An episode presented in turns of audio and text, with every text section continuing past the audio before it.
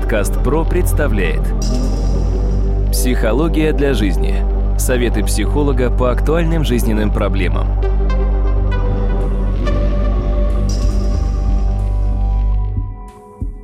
Здравствуйте, дорогие друзья! У микрофона Сергей Чеботков и в эфире очередной выпуск подкаста «Психология для жизни». Сразу хочу представить моего постоянного собеседника. Это кандидат психологических наук, доцент, профессор Дмитрий Смыслов. Дмитрий, здравствуйте. Здравствуйте, Сергей. Дмитрий, ну вот мы с вами в прошлый раз говорили о влиянии цвета на физиологию человека, как человеческий организм реагирует на те или иные цвета. Давайте сегодня немножечко разовьем то, о чем мы говорили в прошлый раз, и поговорим о том, как цвет влияет на характер человека, и можем ли мы определить, что из себя представляет человек именно с точки зрения характера, если, например, обратим внимание на то, как он реагирует на те или иные цвета, какие цвета он в одежде использует и так далее. Сергей, по поводу вашего вопроса я могу назвать в первую очередь типологию хромотипов, то есть световых моделей поведения Макса Люшера – Макс Люшер, конечно, это явление особое в нашей психологии зарубежной. Человек, который большую часть своей жизни занимался проблемой цвета, вопросами воздействия цвета на сознание, на поведение, на подсознание. И в том числе он постарался классифицировать типы характера в соответствии с некоторыми цветовыми моделями. Он выделил всего четыре типа характеров, и давайте тогда я поподробнее сейчас о них немножко расскажу. Первый тип называется синий хромотип. Синий хроматип предпочитает жить в прошлом, жить воспоминаниями, жить какими-то вопросами, связанными с сожалениями о прошлом или переживаниями, связанными с прошлыми событиями. И очень важно то, что в настоящем или в будущем он никак себя не направляет. Когда-то мы с вами говорили о том, что обычный здоровый человек должен обязательно жить в трех временах – в прошлом, настоящем и в будущем. Вот в данном случае синий хроматип предпочитает жить в прошлом, поэтому он достаточно романтичен, он достаточно консервативен, он любит, допустим, если мы берем музыку, это может быть классическая музыка, это может быть авторская песня – это может быть что-то связанное с народным искусством, но никоим образом не что-то современное. Обычно такой в некотором плане консерватор, но в том-то все и проблема, что консерваторы обычно достаточно агрессивны, часто бывают, или напряжены. А синий хроматип имеет базовый страх быть ненужным, быть брошенным, оказаться быть бесполезным. И вот в данном случае синий хроматип сильно переживает эти состояния, держит их в себе – и каким-то образом должен от них избавляться. Как же он от них избавляется? В первую очередь он замыкается в себе и в ряде случаев склонен не показывать свое поведение в открытую, но с другой стороны это всегда весьма отчетливо чувствуется, что такой человек действительно зависим от других людей, от их внимания, от их вопросов, от их интересов. И вот в силу этого синий хроматип каким-то образом должен раздражаться. Полюшеру каким образом ругается синий хроматип, он может сказать «голубчик, ну что же вы».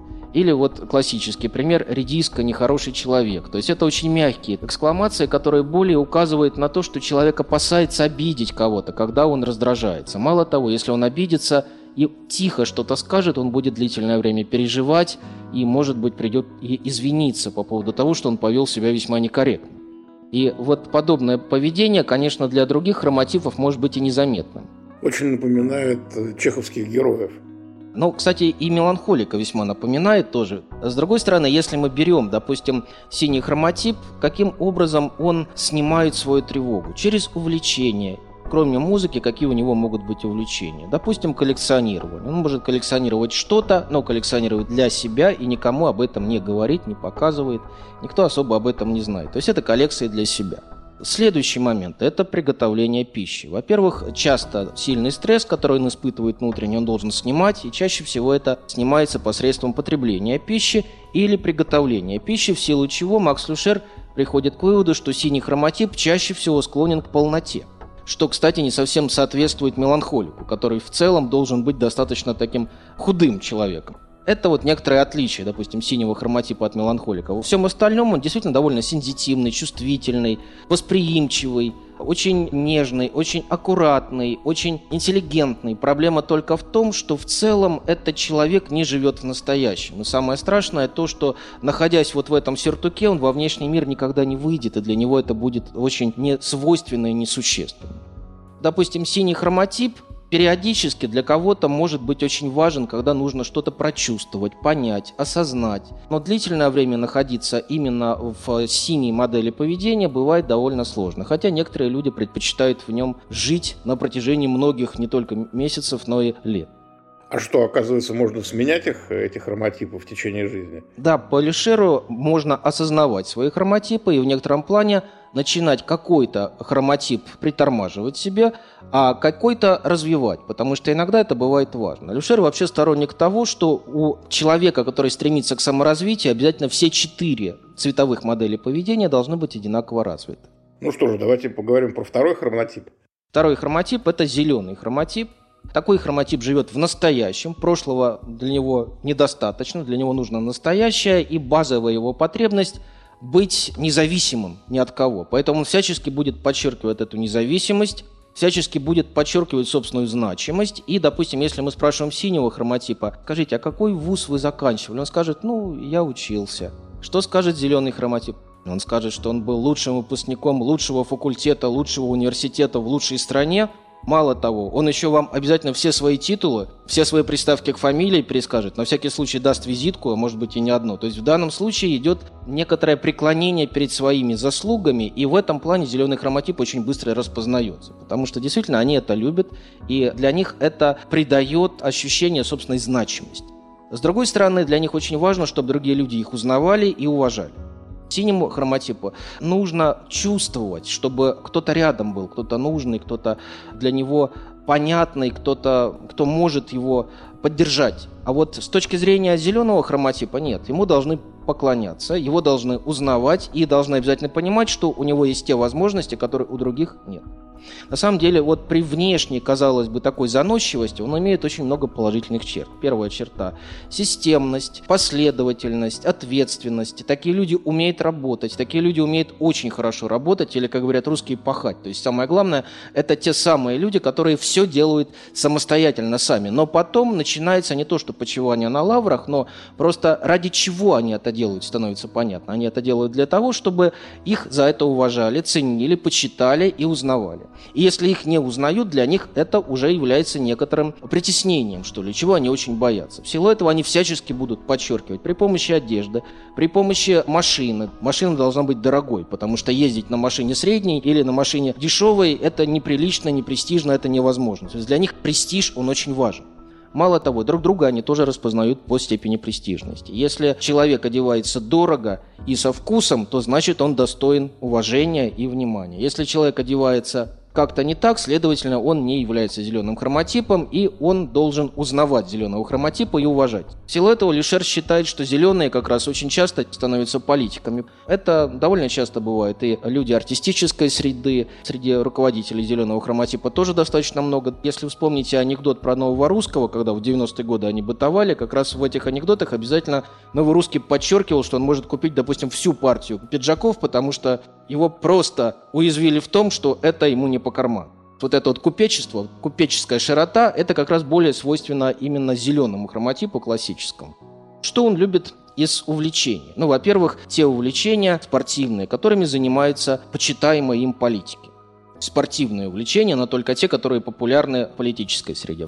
Второе – это то, что касается коллекций. С коллекциями у зеленого хроматипа все не так просто, потому что это те самые коллекции, которые можно выставлять где-то, где обязательно будут приходить люди и понимать, из чего собрание этой коллекции, кто это собрал, для того, чтобы его за это узнавали и уважали. То есть это могут быть картины, это может быть антиквариат, это могут быть, допустим, старые машины, это могут быть сигары, когда мы говорим о сигарах, мы должны понимать особый температурный режим, недолговечно, но с другой стороны, это тоже коллекция. Это может быть коллекция вина, коллекция достаточно серьезная. То есть в данном случае коллекция обязательно подразумевает под собой почитание того, кто их собирает.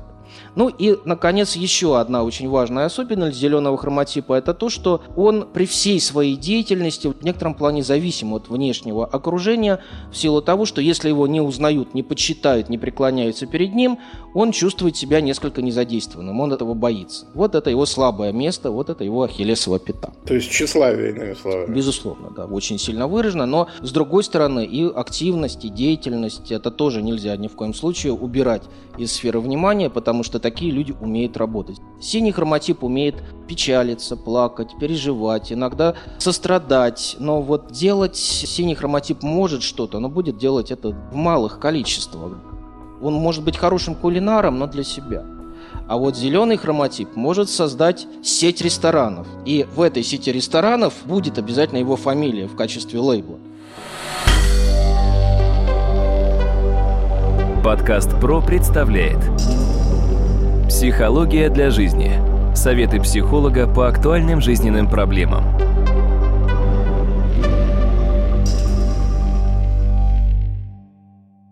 Ну что же, тут все понятно. Давайте тогда перейдем к следующему цвету.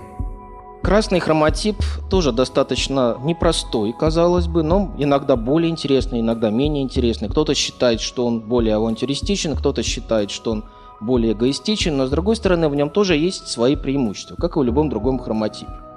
Во-первых, красный хроматип живет тоже в настоящем так же, как и зеленый, но в отличие от зеленого хроматипа, если красный хроматип учится, то учится для себя, и сколько бы вы времени с этим человеком не общались, вы так и не будете знать, сколько всего у него образований, сколько языков он знает, чему он учился, в каких странах он бывал, потому что каждый раз вы будете открывать его с новой стороны, и каждый раз вы будете удивляться, откуда он это все успел сделать, успел создать, и чем он еще может заниматься. Красный хроматип в этом плане оказывается деятельным, но только для себя – Зеленый хроматип в первую очередь для других, но для себя тоже. А вот красный хроматип только для себя. У красного хроматипа есть тенденция к скорости, к активности. Они любят очень перемещаться. Это может быть и пешие прогулки, и бег, и велосипед, и автомобиль, и поезд, и самолет. То есть, в принципе, они очень мобильны, они очень подвижны по жизни. Для красного хроматипа самое страшное – находиться длительное время в одном месте – когда он находится больше нескольких недель в одном и том же месте, он начинает осознавать, что он прозябает в этой обстановке, он становится для себя скучен, все окружающее для него становится скучным, он должен сорваться в новую поездку, в новые приключения, у красного хроматипа есть специфическая черта, он любит авантюры. И все бы ничего, если бы он просто любил авантюры. Но он любит вовлекать других людей в авантюры. И это было бы ничего. Но дело в том, что красный хроматип не предупреждает других людей о том, что то, во что он их вовлекает, является авантюрой. Потому что для него очень важно выбрасывать адреналин, обязательно чувствовать риск, обязательно чувствовать, что что-то может быть опасным для него, и тогда он, преодолевая это, становится сильнее. Допустим, если он вовлечет в подобную деятельность синий хроматип, синий хроматип, безусловно, в этом плане будет проигрывать, и для него это будет очень тяжело. У красного хроматипа есть такая специфическая черта, которую, конечно, положительной назвать нельзя. С другой стороны, она очень важна бывает для первооткрывателей, для людей, которые что-то новое создают. Но тогда возникает вопрос, а вот в личной жизни как красный хроматип себя ведет? Увы, так же. То есть в данном случае этот тип склонен к разным контактам и, я бы сказал, даже и связям на стороне. Ну, насчет связи с настроением не знаю, но в остальном вы, по-моему, нарисовали портрет Федора Конюхова, нашего знаменитого путешественника. Да, ну вот я говорю о самых ярких проявлениях красного хроматипа. Допустим, когда мы говорим о вариантах поведения в личной жизни, просто эти моменты нужно понимать, что на самом деле очень часто человек, который пробует что-то поменять в своей жизни, потому что ему надоело скучно, к сожалению, он находит то же самое. То есть ничего нового, кроме себя, он не найдет в другом человеке. Потому что каждый из нас видит в первую очередь отражение себя. Для красного хроматипа часто это неведомо. Он может долго искать, вот таким образом бегать от себя, но, к сожалению, это ни к чему не приведет. Вот одна моя знакомая на протяжении более 10 лет приезжала из одной страны в другую, пыталась найти для себя свою страну, но так и не нашла, и я просто улыбнулся и спросил, вам не надоело бегать от себя? Она сказала, пока нет. Для красного хроматипа это весьма свойственно. Я попозже немножко скажу, какие литературные герои с какими хроматипами более связаны. Вот это вот то, что касается красного хроматипа, то есть, как видите, много положительного действительно, потому что это люди склонны к риску, склонны к решению тех вопросов, за которые другие не брались никогда. Безусловно, иногда эти люди бесшабашны могут быть, но с другой стороны, именно такие люди действительно создают что-то новое, делают открытия, то есть это первооткрыватели. Вот в чем функция красного хроматипа. Ну и завершающий. Завершающий это желтый хроматип, достаточно загадочный, казалось бы, в чем его загадочность? Желтый хроматип живет в будущем. Ни в прошлом, ни в настоящем его нет. И желтый хроматип обязательно должен представлять, как будет что-то выглядеть в будущем, насколько это будет интересным, насколько это будет смотреться красиво. Поэтому желтому хроматипу свойственны некоторые причуды, в чем они проявляются. Во-первых, желтый хроматип любит переклеивать обои в квартире не один раз в год, а почаще. Любит переставлять мебель, переставлять расположение вещей в квартире, потому что надоедает, потому что скучно. Самое главное, есть ли в этом какая-то цель? Да, безусловно, может быть. Просто для желтого хроматипа важны изменения. Сам факт изменений, любых изменений, которые обязательно должны быть. Если для красного эти изменения это просто выброс адреналина, это экспансия, это некоторое напряжение, это возбуждение, что для желтого хроматипа? Это радость, это восхищение, это удивление. И действительно, желтый хроматип в этом плане иногда бывает сложен для понимания. С другой стороны, если мы посмотрим такую профессию, как дизайнер, для желтого хроматипа это оказывается весьма важным, потому что это новый взгляд на привычные вещи. Это то, чему у желтого хроматипа обязательно стоит поучиться. Очень часто люди, привыкая к виду привычных предметов, понимают, что так это должно и выглядеть. По прошествии некоторого времени, 20-30 лет, глядя на эти предметы, мы понимаем, что они имели какой-то особый дизайн, по-особому как-то выглядели, в этом была какая-то особая красота. Кто может это увидеть? Желтый хроматип. При этом прямо сейчас мы, как правило, имеем, как говорят русские, замыленный взгляд в этом плане. Какие увлечения желтого хроматипа? Это яркие красочные журналы, фильмы о путешествиях, о поездках и так далее. Это любовь к фотографированию, допустим, «Я и Эйфелева башня», «Я и Биг Бен», я и пирамида Хеопса, я и какая-то машина старинная, непонятная мне, но я здесь тоже есть. И вот это вот очень интересно, что для них важно фотографироваться, допустим, подержаться рукой за штурвал, за баранку, дотронуться до чего-то. То есть это просто некоторое новое впечатление. Ну и, естественно, особая любовь для желтого хроматипа – это танцы и поход в гости. Э, настолько полюбили чаты какие-то, настолько полюбили разные подобные комнаты. С чем это связано? Потому что нужно общение. Они очень общительны, и без общения они не получают вот этой особой новизны. Безусловно, желтый хроматип более такой безобидный, казалось бы, но с другой стороны он очень важен. И если посмотреть внимательно на сказочных или литературных персонажей, которые более подходят под тот или иной хроматип, если взять, допустим, синий хроматип, это Ешва Ганосри у Булгакова, да, из «Мастера и Маргариты», очень неплохо подойдет Сонечка Мармеладова, Акаки Акакиевич вполне вписывается. Это люди достаточно замкнутые в себе, очень многое примечающие, очень много видящие, сочувствующие, сопереживающие. Но самое печальное то, что в целом они являются заложниками своих внутренних переживаний, и в этом есть как плюсы, потому что они больше чувствуют, больше фиксируют, нежели чем привычные люди, так и минусы, потому что очень сложно убежать от себя, когда сам не можешь справиться с какими-то переживаниями. Красный хроматип здесь все гораздо проще – если мы берем красный хроматип, это в первую очередь Остап Ибрагим Бендер. Это однозначно совершенно. Есть еще некоторая серия дополнительных персонажей. Это может быть Петрушка, это может быть Буратино, Чиполлино. Персонажи достаточно, казалось бы, примитивные, но, с другой стороны, довольно агрессивные, специфические, склонные к некоторым открытиям. Таких ярких, кроме, пожалуй, Остапа Бендера, назвать и нельзя. Из последних, конечно, можно назвать каких-то политиков известных, но это немножко другая история. Если мы берем зеленый хроматип, с ними все несколько сложнее. Во-первых, зеленый хроматип, то, что я не сказал, ах, как они это любят, они любят чтобы другие люди обязательно ими восхищались. Поэтому, допустим, Шерлок Холмс, элементарно Ватсон. Почему элементарно? Да потому что Холмс всячески подчеркивает свою особенность, свои способности находить некоторые связи, которые для других особо недоступны. Именно поэтому Уотсон-то и выполняет функцию вот этого персонажа, казалось бы, внешне недалекого, хотя доктор медицины, все время удивляющегося тому, что может делать Холмс. Безусловно, сюда же относится и Эркюль Пуаро, который, между прочим, бельгиец. Да, бельгийцы это всегда несколько причудливые для европейцев персонажи, но, с другой стороны, у него тоже есть очень примечательные особенности и очень необычная внешность. Необычная походка, необычная внешность, которая тоже дает возможность его быстро узнать и выделить из череды других. Сюда же может относиться и Мальвина. А почему Мальвина? Да потому что она любит поучать, а зеленый хроматип обожает поучать, чтобы его уважали – и потому что ее легко узнать по внешнему виду. Она тоже идеально вписывается. Естественно, сюда относится мачеха Золушки. То есть это, в принципе, пожилая Мальвина. И, соответственно, желтый хроматип, с ним все предельно просто. Это два таких очень творческих персонажа из нашего устного фольклора. Поручик Ржевский, причем это не поручик Ржевский из давным-давно. Из гусарской баллады. Гусарская баллада, да. А в первую очередь это как раз тот самый персонаж анекдотический который в целом очень целеустремлен, но его целеустремленность абсолютно не очевидна. То есть у него множество векторов, он, в принципе, не отвечает за свои вектора. Сюда же относится Элочка-людоедка, которая тоже соревнуется с какой-то известной американской дочерью миллионера, но в целом ее соревнования сами по себе ни с чем не связаны. Это некоторая радость от чего-то нового.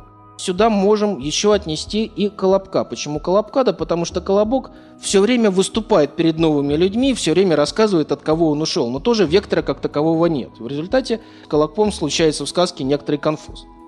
Это базовые хроматипы, на которые нужно, пожалуй, обращать внимание с точки зрения выбора цветов. Дмитрий, ну вот у нас сегодня мой первый вопрос был как раз про цвета. Насколько я понял, вы сейчас говорили про некие психотипы, которым условно присвоены вот эти вот цветовые значения. Или не условно присвоены? Или это чем-то обусловлено? Это обусловлено. Обусловлено тем, что именно эти цвета, четыре базовых цвета по Люшеру, они как раз связаны с некоторыми очень важными характеристиками поведения. В частности, синий цвет – это цвет интроспекции, самопогружения, растворения в своих мыслях и переживаниях, и в силу этого он действительно более соответствует подобному типу характера. Кстати, что интересно, если человек оденет темно-синий цвет в одежде, он начнет как раз погружаться вот в эту интроспекцию, в эти мысли о себе, в эти воспоминания, в эти переживания. И это очень важно. То же самое касается выбора цветов предметов помещения. Темно-синий цвет обязательно приводит к тому, что человек начинает много погружаться в себя, в свои мысли, в свои переживания. Если мы берем красный хроматип, это обязательно экспансия, это обязательно активность, это стремление к захвату территории, это лидерство, есть два цвета, которые очень похожи. Это красный и бордовый. Красный я завоевываю, а бордовый я уже завоевал. Красный цвет в данном случае это цвет активный, это цвет агрессии. Но, кстати говоря, в том числе, если внимательно присмотреться, в нашей культуре синий и красный цвет имеют совсем иные значения. Синий цвет – это женский цвет, а красный цвет – это мужской цвет. Дальше, если мы говорим о зеленом хроматипе, у него есть одна очень специфическая особенность. С одной стороны, это весьма гармоничное общение с внешним миром, это уверенность в себе. Казалось бы, этого и достаточно, да нет. Если вы оденете зеленый пиджак, темно-зеленый пиджак, и начнете общаться с человеком, собеседником, вы обратите внимание на то, что через некоторое время может начаться либо его подчинение вам, либо его противодействие вам. Почему? Потому что зеленый цвет – это цвет лидерства, это цвет уверенности, лидерства и иногда доминирования, который очень важен. И в силу этого даже, допустим, в одежде психолога нужно очень аккуратно зеленым цветом себя вести, потому что этот цвет, если его слишком много в костюме, может как раз указывать на лидерство. А если человек сам имеет проблемы с лидерством, он может на это реагировать весьма специфично. Ну и, наконец, желтый цвет сам по себе довольно интересный в силу того, что это цвет творчества, цвет активности, цвет некоторой экспрессии, ну и некоторой непредсказуемости в том числе, поэтому, безусловно, с желтым хроматипом это тоже хорошо сочетается. Поэтому эти цвета очень хорошо вписываются в характеры, но Предпочтения в выборе подобных цветов в одежде также указывают часто на склонность человека к подобным хроматипам. Дмитрий, что могу сказать? Большое спасибо. Я считаю, что у нас получилась совершенно замечательная беседа. Дорогие друзья, я напомню, что моим собеседником был кандидат психологических наук, доцент, профессор Дмитрий Смыслов. Вел подкаст Сергей Чеботков. Удачи вам, до новых встреч.